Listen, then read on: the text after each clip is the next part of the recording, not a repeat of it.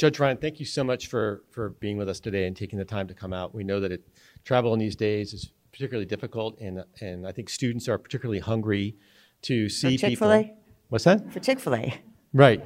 Well, uh, and and uh, our students are anxious to see uh, people coming from uh, outside of Charlottesville in with with the kind of experience that you have, and so we really appreciate uh, your willingness to come down today. Uh, Well, thank you so much for the invitation. Um, Your dean is a longtime friend of mine. We clerked at the same time uh, at the Supreme Court. She clerked for Justice Breyer when I clerked for Justice Thomas, and we were remarking on the fact that our clerk year is, remains very close, um, despite the fact that we might have differences of opinion about different areas of law, and that we, she suggested that we should write an op-ed for the rest of the country, that if we can do it, so can you. Um, So um, you guys are very fortunate to have um, your- the dean that you have.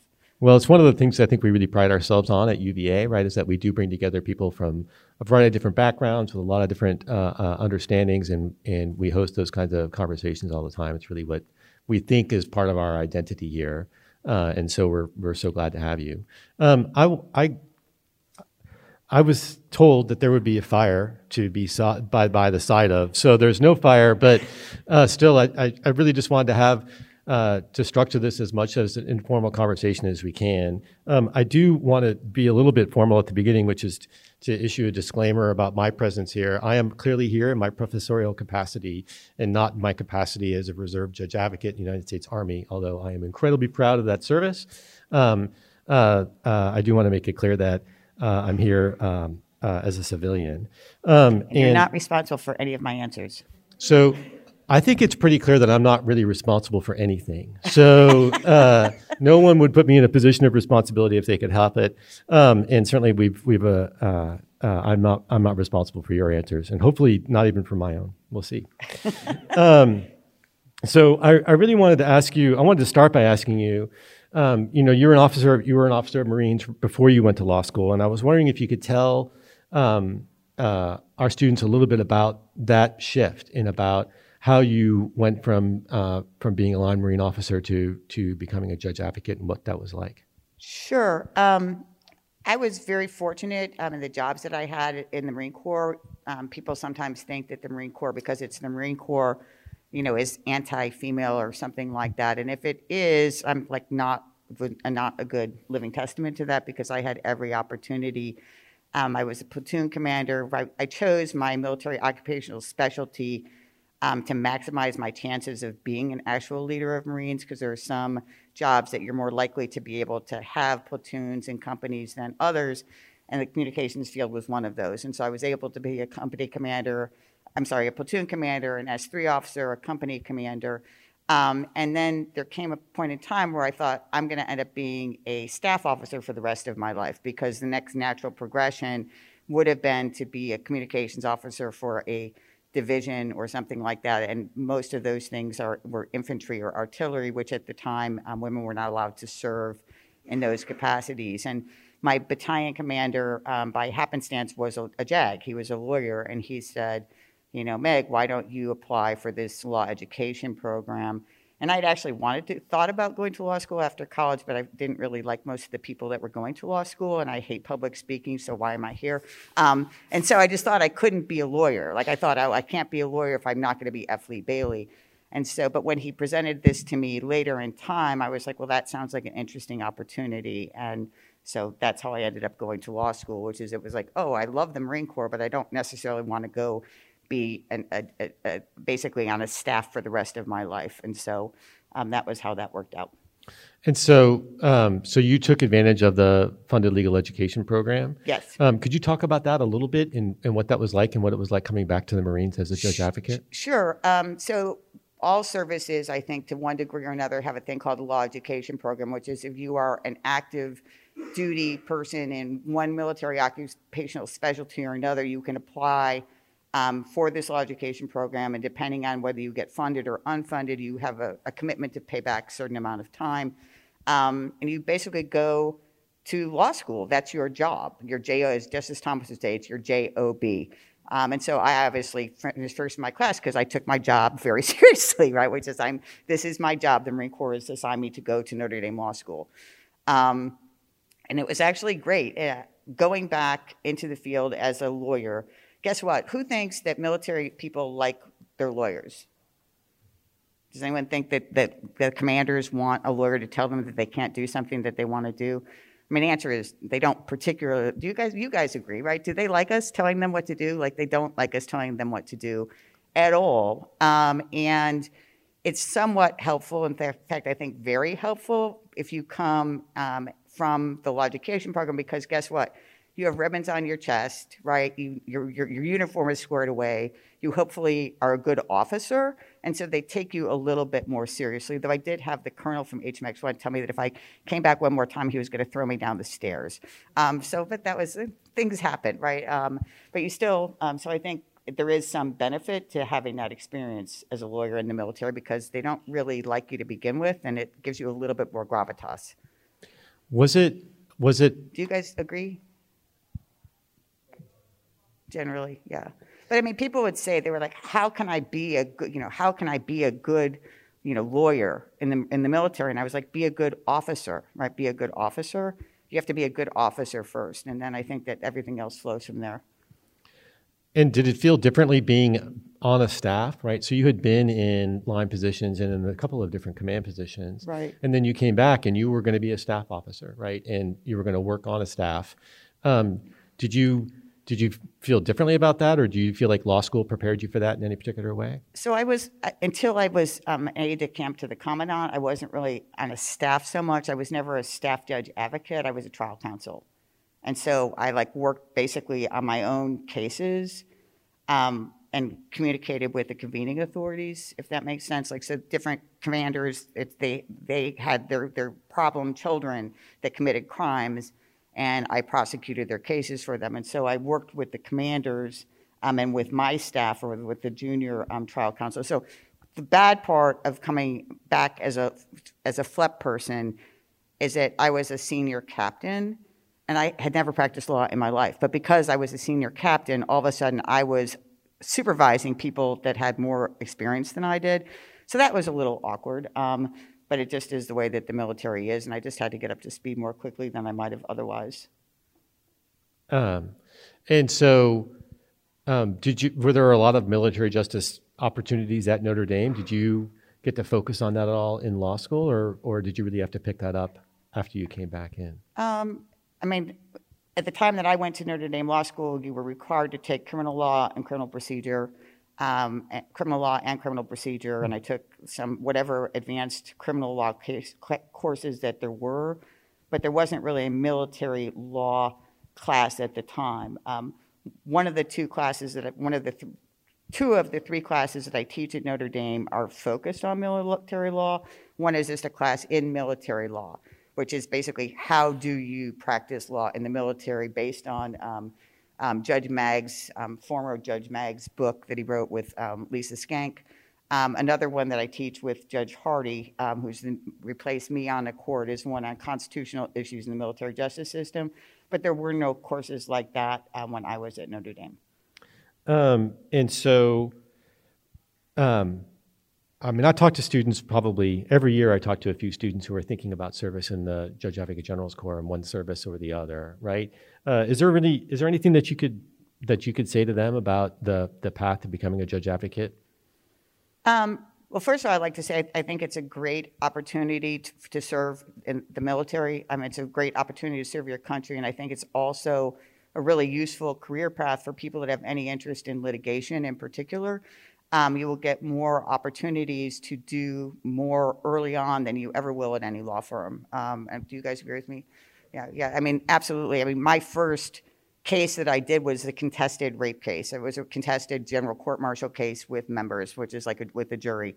Um, there is no, and, and I think it got reversed on appeal 10 years later because, like, I was like, uh, and this person, I like probably did bad argument, but but you get a lot of chances to do to do things while working with some really great people.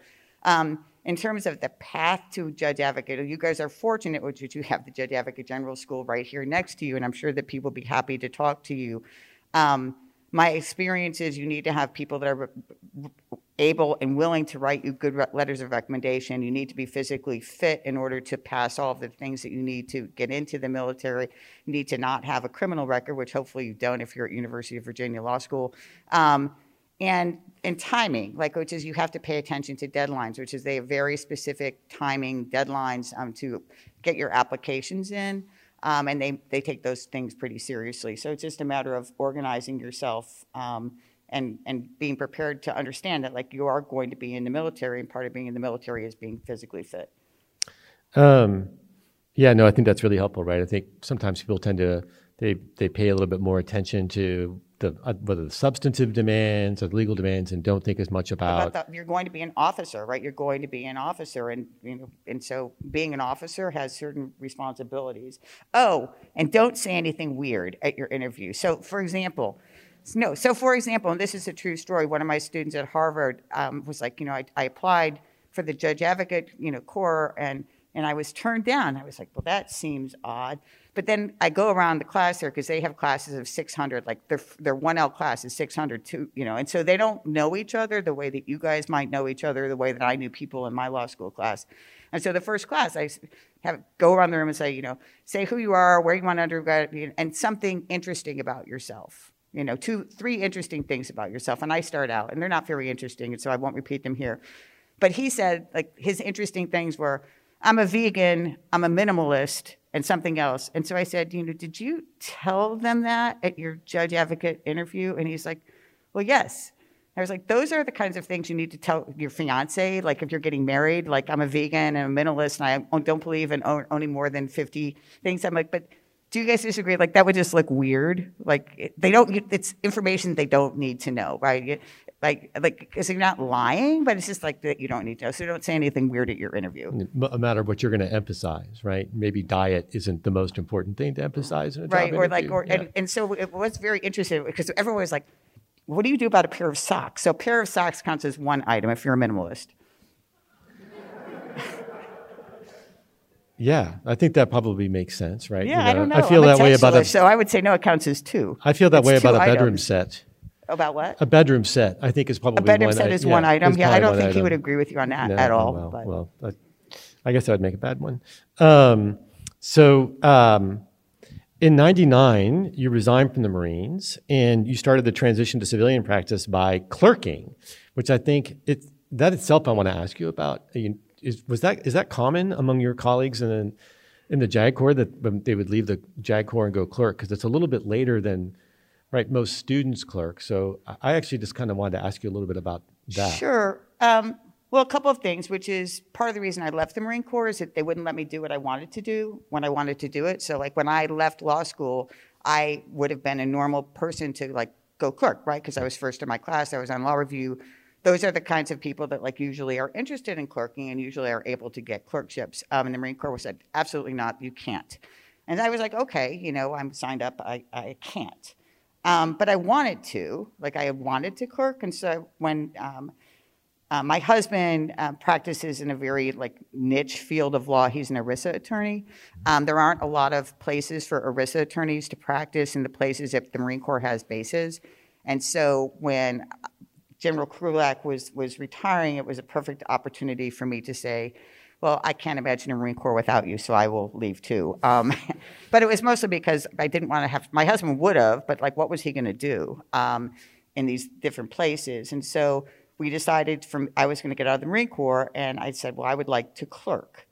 And he said, "Great," you know, and I didn't know anything about it, and so I like, so I sat. I remember at the Pentagon on days when I wasn't like the main aide, like reading cases, like I'm like, oh, you know, who do I want to clerk? Like, well, this person seems interesting, and this person seems interesting, and this person seems crazy, right? And so like came up with a very short list of people to apply to that were in the D.C. area because like I didn't want to inconvenience myself um, by having to go someplace else. And that was, and I just thought it would be, and it er, ended up being a great transition between being in the military and being in private practice.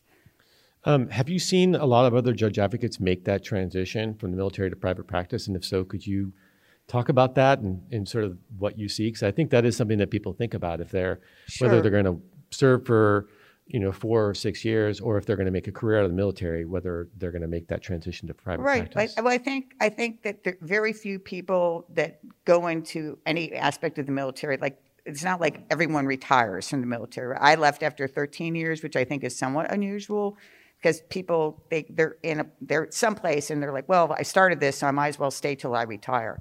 And I was in a different position and just said, well, that's silly. Like, I want to get on with the rest of my life and do different things. But I never planned on staying.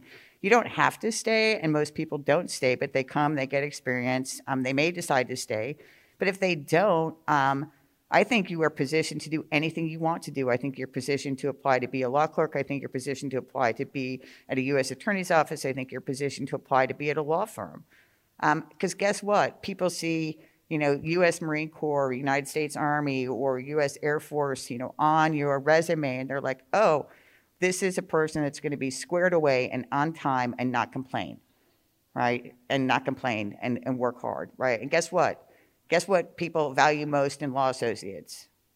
People that will get their work done and not complain, right? And when I was your age, like that's what most people were like. It's not quite as common these days. No offense to you guys, but um, people complain a lot more and they want to work a lot less, but they want to get paid a lot. Um, so it's a very bizarre uh, metric.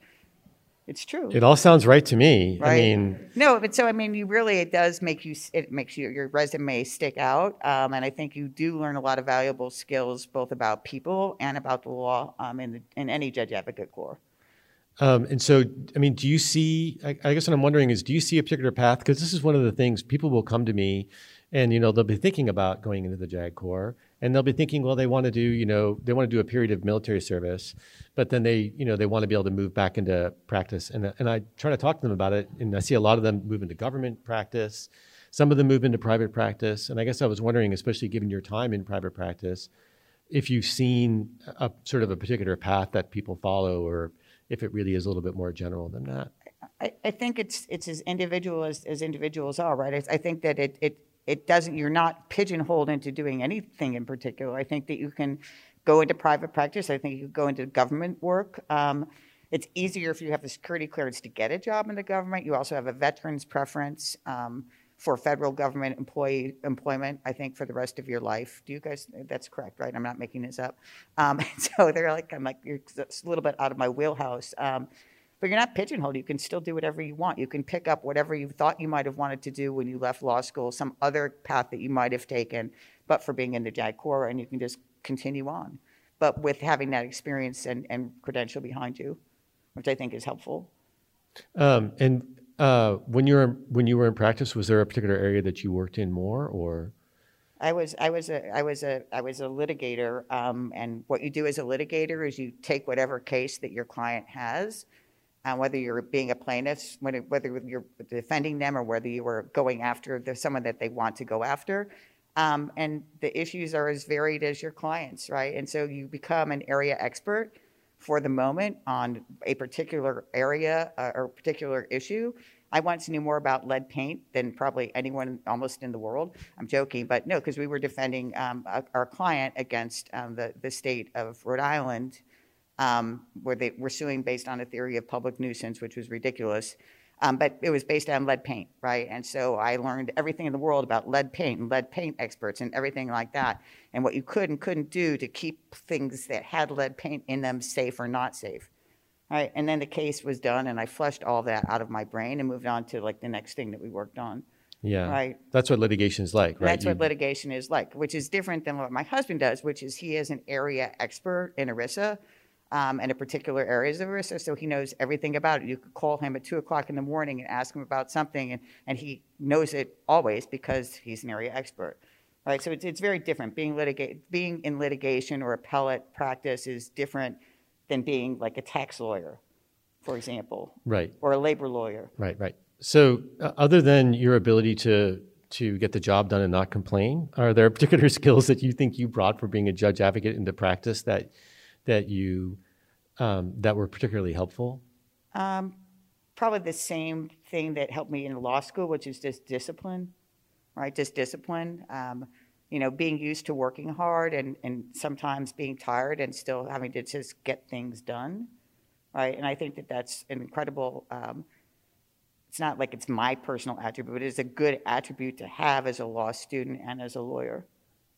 Um, I do want to ask you about the CAAF, um, and I was wondering maybe if you could talk to us a little bit about the CAAF um, and, and how it's structured. I know it's a little, you know, for one of the things about being in law school, right? We read lots and lots of, you know, lots and lots of uh, court decisions, and we talk about Article Three judges, and you know, especially for the one Ls who maybe don't know the distinction between Article One and Article Three. Um, a little bit about how the CAAF works and how it relates to the military justice system.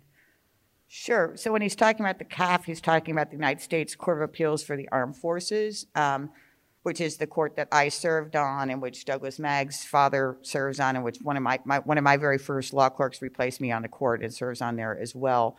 Um, how many of you are one Ls?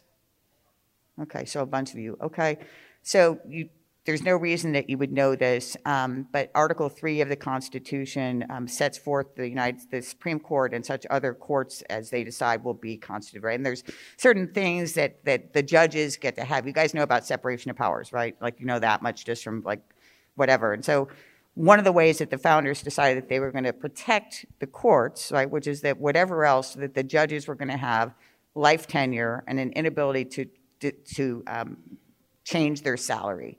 Why do you suppose that they did that latter thing? All right, it's basically like we can't fire you and we can't starve you out, right? So, we, all right, fine, we can't fire you, but we will starve you out by saying you now get paid zero, right? So those two things were to allow the judiciary to be independent. Um, so lifetime tenure, you can't, and you can't change your salary. Um, then there's this other variety of courts which people can debate whether it's constitutional or not. I, I'm going to be mum on that, my view on that, since I get an annuity for the rest of my life. So it would be bad for me to say that my court is unconstitutional. Awkward. Um, yeah. Right. It could be bad, right? But there's a, a, a, variety of courts that are not Article 3 courts, they're uh, Article 1 courts. Um, and the judges for those courts are still nominated by the president and confirmed by the Senate, but it's for a term of years, so not for life um, which I actually think is is the best thing of all, right? Which is like not for life, um, right? It's 15 years, um, and so basically that's the kind of court that my court is, and they tend to be specialized courts. So, for example, the United States Tax Court is an Article One court. Um, my court is an Article One. The Court of International Trade, I think, is an Article One court.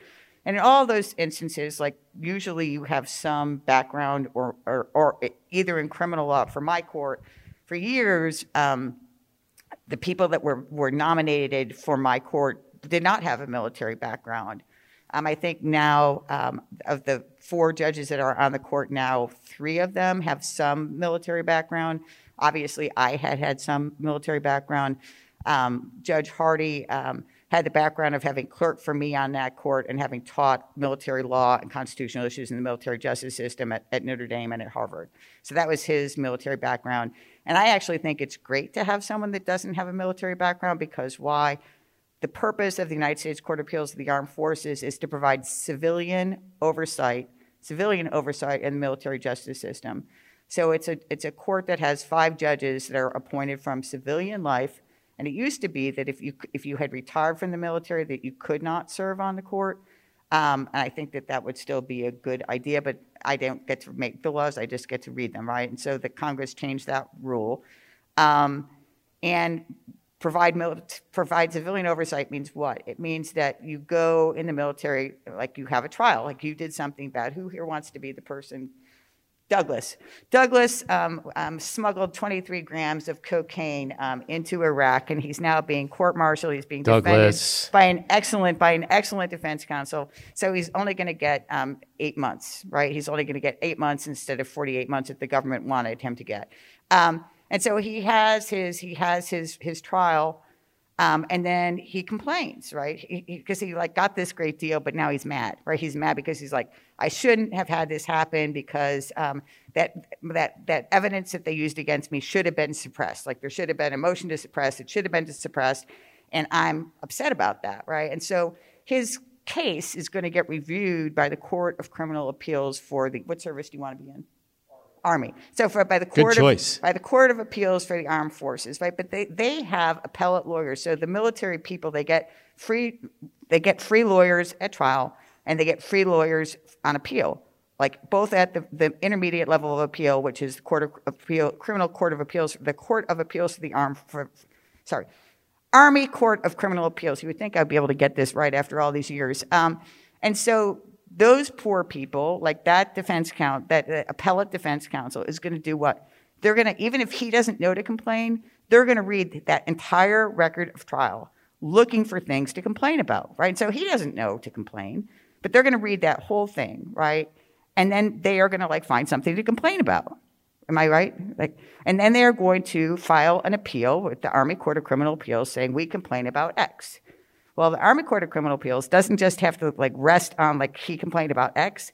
They too are going to look at that whole entire case and say, is there anything in here that gives me pause, either legally or factually? Because they have this very unique ability that they can read the entire record, right, and say, you know, understanding that the people below like saw the witnesses and looked at the evidence, well, I'm not convinced that this person is guilty. I don't know how long they'll keep that right, but they still, they still, you say it's a right, but it's also like it's a, it's a burden, right? It's a lot of work. But everywhere along this system, like they've got two people, they got the appellate defense counsel, and they have the whole, the whole court martial, the whole ACCA panel, like scouring this thing, looking for any problems that might have arisen, right?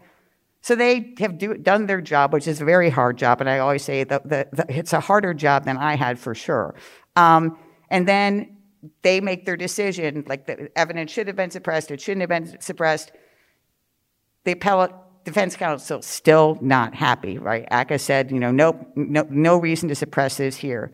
They can then appeal to my court, right? Um, and we have discretionary review for the most part. Death penalty cases we have to review. Um, if the judge advocate general of a service um, certifies an issue, we have to at least look at the issue. We don't have to answer necessarily because they, well, the Air Force was notorious for this. Uh, do you guys remember that? Every time the government lost at the, at the Air Force Court of Criminal Appeals, they would certify the issue to us, and I got really tired of it really quickly because it's not supposed to be an extra way for the prosecution to complain. Um, but anyway, it comes up to us. We have discretionary review. Two of the two of the five judges have to vote to grant the case. And if we vote to grant the case, then it comes up to us. And then once we've granted it or taken any action on it, our, ca- our cases are reviewable by the Supreme Court. Um, if we deny the, the petition, if we say deny, we don't think that there's anything, there's no there, there's nothing here, to, there's nothing to see here, and so we just deny it, um, it's dead. And that's one of the things I think that people criticize the military justice system for the most, which is that if we deny petitions, that they're dead in the water. So those people cannot file a, a petition for certiorari in the Supreme Court. Um, my response to that is go to Congress, like get them to change that rule. I have no, you know, that's up to them. Um, anecdotally, I will say this: having clerked at the Supreme Court and having looked at the petitions in my court, if we don't find any there there, the Supreme Court is not going to find any there there. Does does that make sense? Which is, it's not like we are trying to protect the government or anyone else by like denying a, a petition. And if we can't find a reason to grant to grant um, to grant a particular issue, there's no way the Supreme Court. And that's but that, again, that's just anecdotal, which is the lowest form of evidence. Um, but it's just practical. As a practical matter, I think it's true. Do, does that make sense to you? Do you agree? Yeah. Which is, I mean the Supreme Court does not do fact-bound error correction. Um, CAAF sometimes does, which is we see the case, the legal issue is like not an interesting one, but we think that someone got something wrong based on a factual issue. Um, the Supreme Court doesn't grant those sorts of cases, and, and CAAF does. So that, I guess that goes to my next question, which is how is CAAF how is CAAF different, right, from other courts of appeals, or how is service on the CAAF different from other um, uh, courts of appeals? Is it do you think it's the posture that you have towards cases, or is it the fact that you've, through service on CAAF, wind up specializing uh, in a particular area of law? What is it you think that really makes it the most different? Well, so I think the, the most unique thing, the, the, the unique thing about CAAF is what I just mentioned, which is that we have discretionary review, right? And the other courts of courts, circuit courts of appeal, they don't have discretionary review. They have jurisdictional aspects about whether they can hear a case or not, and time limits that they take very seriously, which is CAAF now takes time limits more seriously. Thank you, Judge Ryan. Um, because why? I came from an Article Three background, right? I practiced in Article Three courts. I clerked on Article Three courts, and so I was like, their time limits are there for a reason, and they should matter. Um, so it's the discretionary review is one thing, and they, the other thing is the limited jurisdiction, right? Which is my court has jurisdiction to do what? Review basically the, find, the, the, the decisions of the courts of criminal appeals, right? Period. And what do they get to review? Court martials, like court martials, like not not things related to the military that aren't court martials, just court martials, the findings and sentences approved by the convening authority.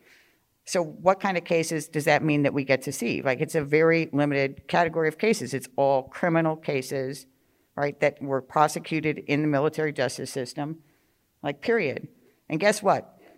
When you read the news and they say that, like, the military doesn't care about, about prosecuting um, sex offenses, if we didn't if they didn't prosecute sex offenses i don't know what else they've been doing because I, that was a steady diet of mine for 14 years right was reading cases that involved sex offenses and child sexual abuse and child pornography. Um, so do i miss my job? I love my colleagues and i love my work but i do not miss a steady diet of those petitions right because it's all criminal law um, and guess what? what i'm not just for the record i'm not a libertarian um, I am conservative, but I am not a libertarian. And so some things I think are objectively bad. Um, and the things that I just mentioned are objectively bad. And so having to read cases and petitions about objectively bad things, every, and I did my petitions in the morning. Like, do you guys agree? Like 15 years of that is enough, right? So, um, so that's the way. With limited jurisdiction, limited subject matter, which is the nature of an Article One court, and the fact that we have discretionary review. And then we sit, all five of us sit on every case because people ask that sometimes, which is, you know, how do you guys do this? Because like others, like the circuit courts of appeals, they have panels of three judges that hear different cases. All five of us sit on every case. Well, right now, um, actually, four judges are sitting in every case, and the senior judge is sitting in because um, they have not nominated um, a successor for Chief Judge Stucky. Um, and I understand that Senator Hawley has said that he won't, that he's not going to vote on anyone from the uh, for the Department of Defense until General Milley and the SecDef resign or something like that. So, Senator Hawley, this is actually not the military; it's civilian oversight of the military justice system, and it's disruptive. It's disruptive to have um, senior judges sit in. Can you guys imagine why that would be? Any of you? So, like, I right now am slated to like sit on a case in January, right? And that notice will go out, so the people will kind of know what's happening, but the reality is you get you have your colleagues right? And you have things like you work a certain kind of collegiality a certain like understanding of how things are going to work and then all of a sudden you like jet in a different person like for every for every hearing. Like you know this week it was um, judge erdmann. You know next month it's going to be judge crawford. You know then january it's going to be judge ryan. And it's just different right? I mean it's just it's not i think it's disruptive and it's not fair to the counsel. And also in terms of the, um, the petitions, right? It takes two votes to grant a petition. Um, if there's five people, that are going to vote whether you're going to grant a petition, I'm not a mathematician, but I think that the, the chances you're going to get two votes are higher if there's five judges and if there's four judges. Like as a matter of math, doesn't that work? I think yes, yes. Um, you know, particularly like unless it was something I thought was really stupid. Like if someone said, you know, well, will someone give me another vote? I'd be like, yeah, I'll give you another vote. Like it's not like we're overworked, you know. And so no, just as a matter of like, I would do that just as a matter of process. If I thought it was a really bad idea, then I would fight like hell to like have it not get granted because I was like, this is just going to be a waste of time. Um, but I don't know how different people do, right? And so it is disruptive to not have a, a person nominated and confirmed. How many cases a year does CAAF usually hear? I, I don't know. I don't know. Um, not not as many as would seem reasonable, but I mean, but you can't just grant every piece of right. junk that comes in, right? Because what happens if you grant a case and the law is well settled and there's no relief available, right? Nothing good happens, yeah. right? Which is, for one thing, the appellant's counsel is like going, I have to stand up here and argue what? Right? Because they're like, why did CAAF grant this case? right? And then it also raises hope, like, well, they granted this. Maybe, my, you know, the client is like, maybe I'm going to have this great win. And it's like, no, we were just bored. Sorry, just joking. I'm right. No, and then it's like, and the other bad thing is like, we don't really do. There's a thing called a per curiam opinion, which is like a very short dash thing. Per curiam opinion, which is you just say, we've reviewed this, blah blah blah. This case said X. You know, um, the opinion below is affirmed, right?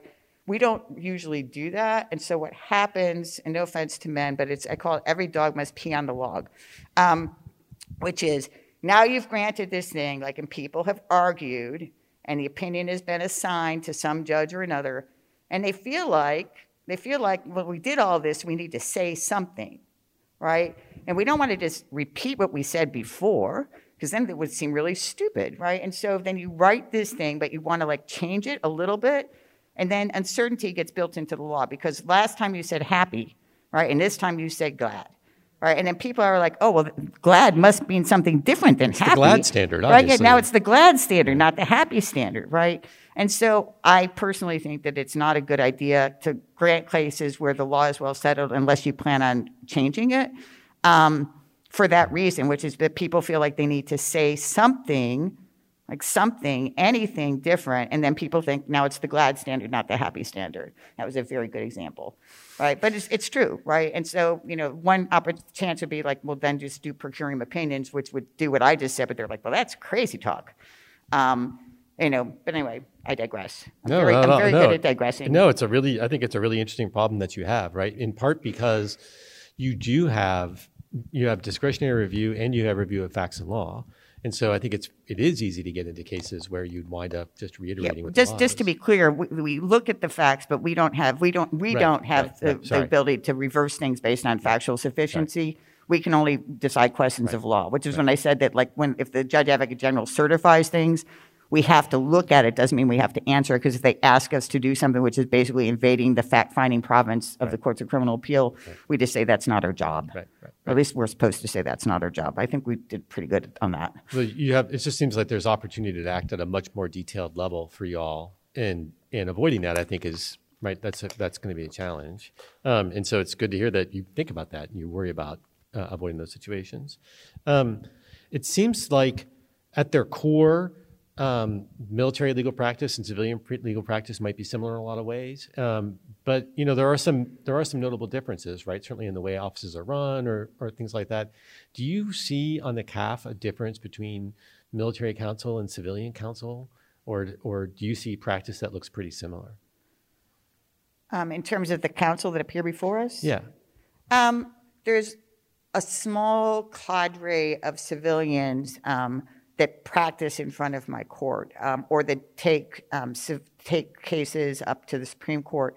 Um, I always joke. Uh, there's a person named Steve Vladeck, and just to annoy him, I call him Steve Vladeck the Great. Um, both because he thinks he's great and because he's incredibly tall. Like he's like a foot and a half taller than me. I'm exaggerating, but he's pretty tall, don't you think? Yeah. Um, so there's a small group, um, and you know, Professor Vladeck, um, I'm, I'm joking. He actually is a very excellent counsel, but I do like to tease him because it makes him makes him uncomfortable. Um, which that's what teasing is for, right?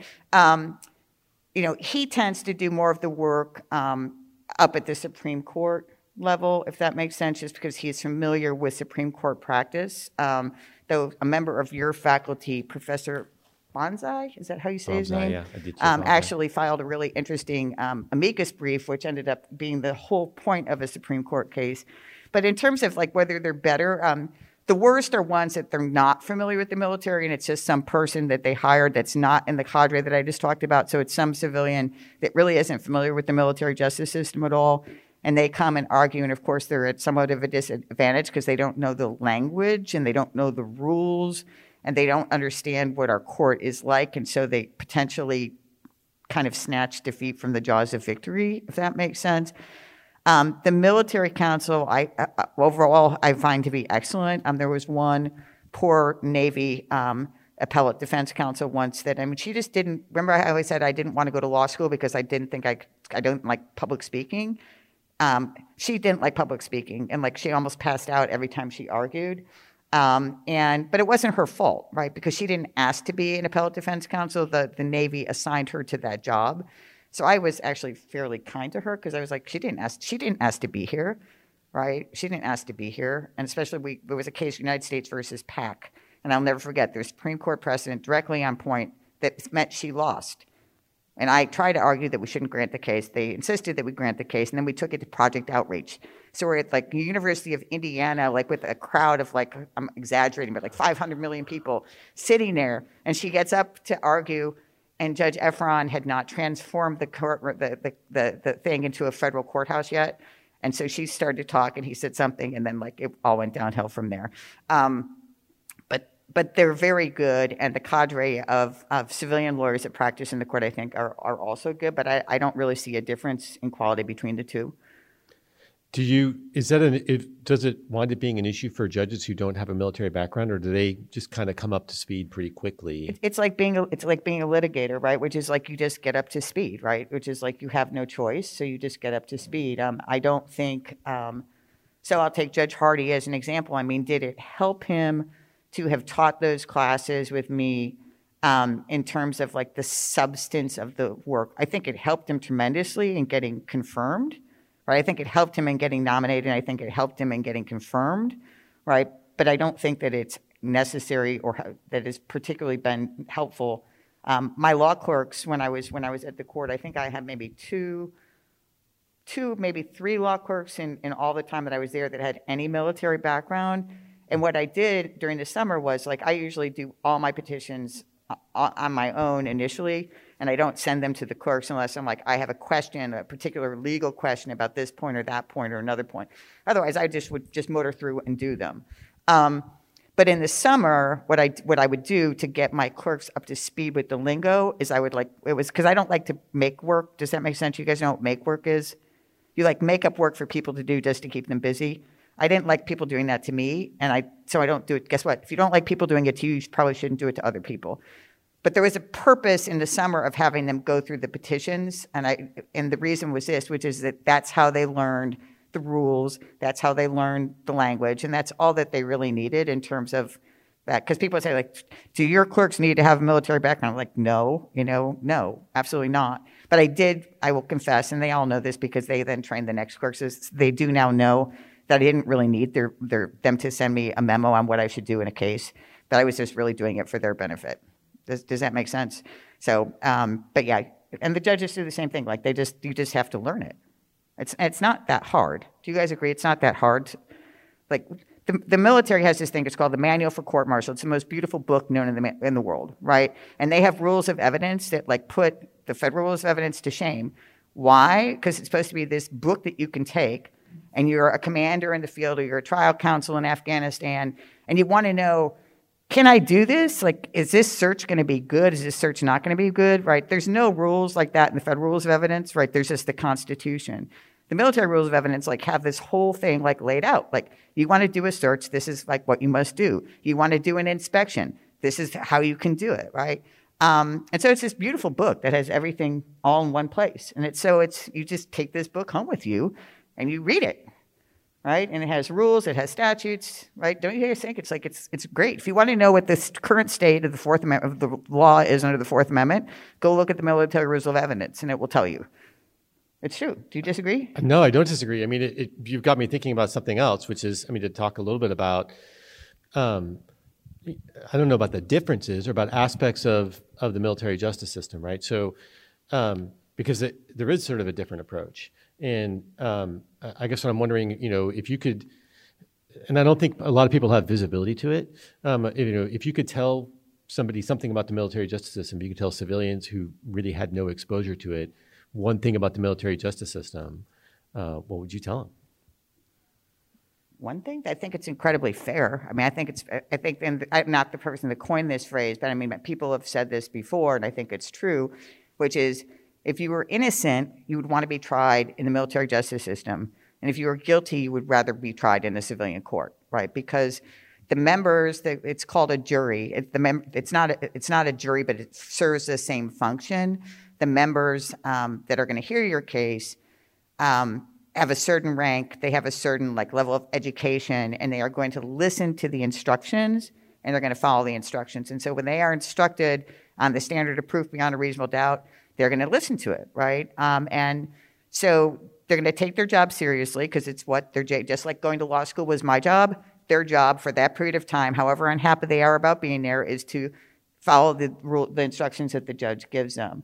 Um, but they're not going to be they're not going to be fooled by like tomfoolery. You know, like when you see TV TV lawyers, like you know little tricks, whatever.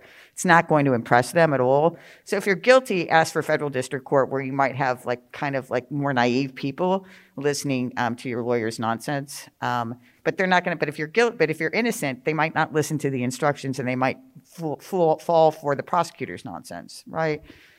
So that would be my, my, my overarching thing, which is I think that the military justice system um, is incredibly fair. Um, in terms of differences, you know, one thing I talked about is the, the review to the Supreme Court. Um, that gets people upset. Um, that gets people upset. And I, and I, as I said, I understand that in the abstract. Um, as a practical matter, I think they're getting upset about nothing. Optically, would it look better if they, if everyone could do it? You know, yes. So what did I say? Go to your congressman, get them to change the law, right? They're actually more responsive to changing ru- laws about the military justice system than they are uh, for anything else, don't you think? Um, so I think that could be the other thing that um, people don't like. And again, I completely understand this, which is that in the military, I mentioned that instead of a jury, right, you have members, right? So where do the members come from? They come from the command. Who gets to decide whether something is going to a court martial? The command. So the person who selects the people, the commander, right? So the person who is deciding that someone's going to a court martial, right, and deciding what charges are going to get referred to a court martial, also gets to pick the people that are going to sit on the court martial. So people don't like that, and and I think that that is where um, I think that that that is where the biggest sort of opportunity for monkey business, so to speak, um, exists. But again, like it's set forth in statute, the Supreme Court said years ago in dicta, in dicta, right? And it doesn't make any sense because like there is a specific provision um, in the Fifth Amendment that accepts the, the, the, land and naval forces from the requirement of having a grand jury. Like it's specifically accepted. So then you go to the Sixth Amendment, right, which talks about your right to a jury, which is different than a grand jury, and there is no such language, right? So under normal, have you guys done statutory interpretation at all? Okay, so under normal rules of statutory interpretation, if you have something in one part in one part of the statute that says except in the land and naval forces and then in the next thing it's it's another rule but it doesn't have that language under normal rules of statutory construction you would say well then that means then that means that this that this rule right does apply right that this right does apply but the supreme court like in dicta in some case said that it didn't um, and Dwight Sullivan, who's a wonderful man, has has his views as to why it doesn't apply. Um, that they forgot, and my rule would have been they, they basically that the founders forgot to put in the except in the and they forgot to accept the land and naval forces from the jury requirement. To which my response is, well, that's their problem. Like they, they, they should fix it, right? Then they should fix it. And if it is a statute, that's what I would say. Then they should fix it. But it's been that way for a long time, um, and so right now in the military, you don't get a jury of your peers. You get members that are selected by the person that decided to send you to a court martial. Um, and do you have to have a unanimous verdict? The answer is you don't. Like you don't have to have a unanimous verdict. And so people don't like that, and I can understand why they don't like that. I didn't write the Constitution. I'm not that old, um, and I didn't write the statutes that basically, you know, set up this system. But I think that that is something that gives people pause. Do you guys agree? Like that's something that gives people pause. Um, you know, they've they've made they're making efforts, I think, to to change some of the commanders' um, role um, with respect to court martials. Um, do I think that's a good idea or a bad idea? I will not. I, I'm not going to go there because why I'm sitting as a senior judge, and so I'm just I'm still working in the system. Um, but my response to all of it is there's a very simple solution, which is you know get Congress to change the, the, the rules, right? Um, I think that there are methods that they could make things more simple. Um, that, that you could take some of the commander out of it, which is instead of saying you get to pick everybody, you could be like, "Sir, there, here's hundred people that are available. Now let's roll a drum and pick eight, right? So you could it, you could remove the commander's per, personal decision from the process a little bit more than it is, but again, that's not my wheelhouse. Right. Um, I could ask you lots of questions about that kind of stuff. So, but but I but I want to take. Isn't it an interesting thing about the Fifth and Sixth Amendment, especially in light of the Supreme Court just recently decided that um, a, that a state that didn't have a unanimous jury requirement, like they they said, nope, can't do that. Like you can't do that. You have to have a unanimous a unanimous verdict. So in our federal constitutional system, states are separate sovereigns, right? And so they they sort of like who ranks higher right? The military justice system or a state, right? I would, I would argue at least that it's the state. We're just a co, we're just a, a part of the federal system, right? So does it make a lot of sense to say, well, states, you must have unanimous verdicts, but military court martials not so much? Like, and I don't, I don't, do you know why that was ever the rule? why they made that rule? Yeah, I mean, I don't know why they ever made the rule. I have a student that's writing a paper on it, so I will know the answer by this time um, in January. Well, we'll have to have you back. Yeah, no, I don't. I, yeah. Um, so, uh, so I do want to leave some time for questions from the audience, but I, but before I do, I, you know, I want to take advantage of the fact that we have someone who's seen so many advocates, and in particular, so many appellate advocates about whether, if you had a piece of advice that you could give to people who are going to appear before the CAAF, um, uh, what what would you say to them? um, candor. I think it's it's not just the CAAF. I think it's it's anywhere. I think it's whether you are drafting a complaint, like whether you are drafting a complaint or, or writing a motion for summary judgment or arguing a CAAF. It's a it's a duty of candor, right? Which is you- need to know the law and the facts, and you can't. Can I say I won't use it full? You can't BS, right? Mean, you can't BS. Like you have to be honest um, with the court about the facts and about the law. And if you're not, you should assume that they actually do know the facts, or they should know the facts, and they should know the law, and that they are going to be very unhappy with you for trying to be deceptive about either, right? Because I mean, I think the only time I ever got angry on a bench, and I, I tried to never get angry um, towards the appellate defense counsel because why? They didn't ask to be there. We made them be there by granting their case, right? And so they just have to get up and make some argument, however ludicrous it might seem. Like they have to, they have to argue something. The government, in my view, and we'll see if anyone disagrees, so the government, in my view, has a different duty. Like they have a duty to try and do justice. And so when they come and make ridiculous, specious arguments and misrepresent the law or misrepresent the facts, that makes me very angry. And particularly if they tell me that a case that I wrote, like, said something, and I know it didn't say that. And I remember this with Colonel Bruce from the Air Force appellate shop. And I said, Really, Colonel Bruce, like, can you tell me, point to me exactly where in that opinion that says that? And of course, he could not. And then he also told us that um, we were bound by the Supreme Court's denial of certiorari in a particular case, that that was binding precedent. Um, just so you guys know, when the Supreme Court denies certiorari, or when we deny certiorari, when we deny a petition, that has no precedent. You guys are learning about precedent, right, in legal writing or legal research. So a denial of a petition or denial of a petition for certiorari or denial before a court has no precedential value whatsoever. It just means that we denied it. Like, you know, we were cranky that day. We, we, were in a, we were in a denying frame of mind. I mean, it just means nothing, right? The only, pres- the only thing that has precedential value then is, is like the Army Court of Criminals Appeals decision has precedential value in the Army. Um, all right, I could keep going, but I want to. I do want to open it up for questions from the audience um, uh, uh, for uh, Judge Ryan. Are they going to ask me about the, air- the space, the Space Corps? We we had not gone over that with them, Okay. Phew. but but we, but we could. No, it's this new it's this new thing that I think the last administration came up with. It's like a, it's a new branch called the Space Corps. And I have no idea. Like it's like I want to have the groundhog groundhog corps for like under the ground. I'm just like I don't. Is it like is it really a thing? Like how many people are in it? It is a sister service.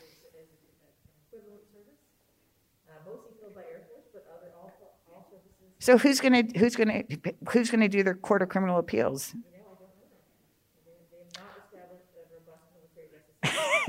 Maybe because they're all in the space and so they can't commit any crimes.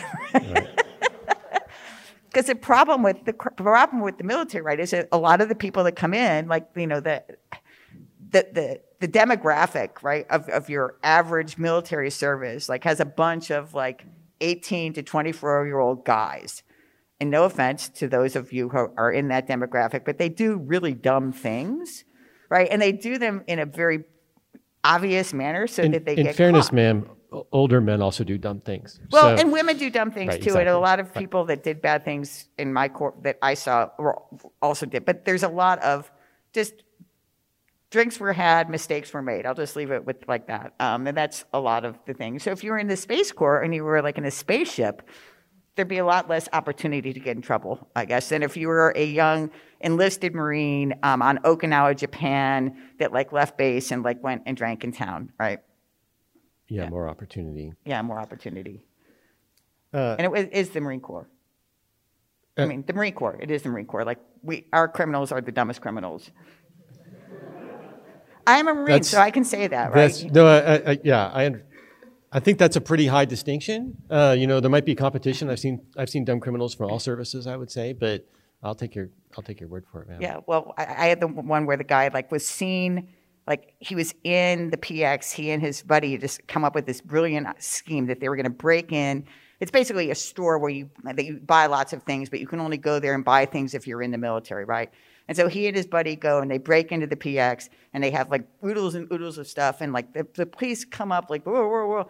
Did they leave? No, they went in the ceiling. it's like, how did they think this was going to end? right? Um, I mean, which leaves the question like, why did they think they were going to be able to get away with robbing the PX to begin with? Like, I have no idea.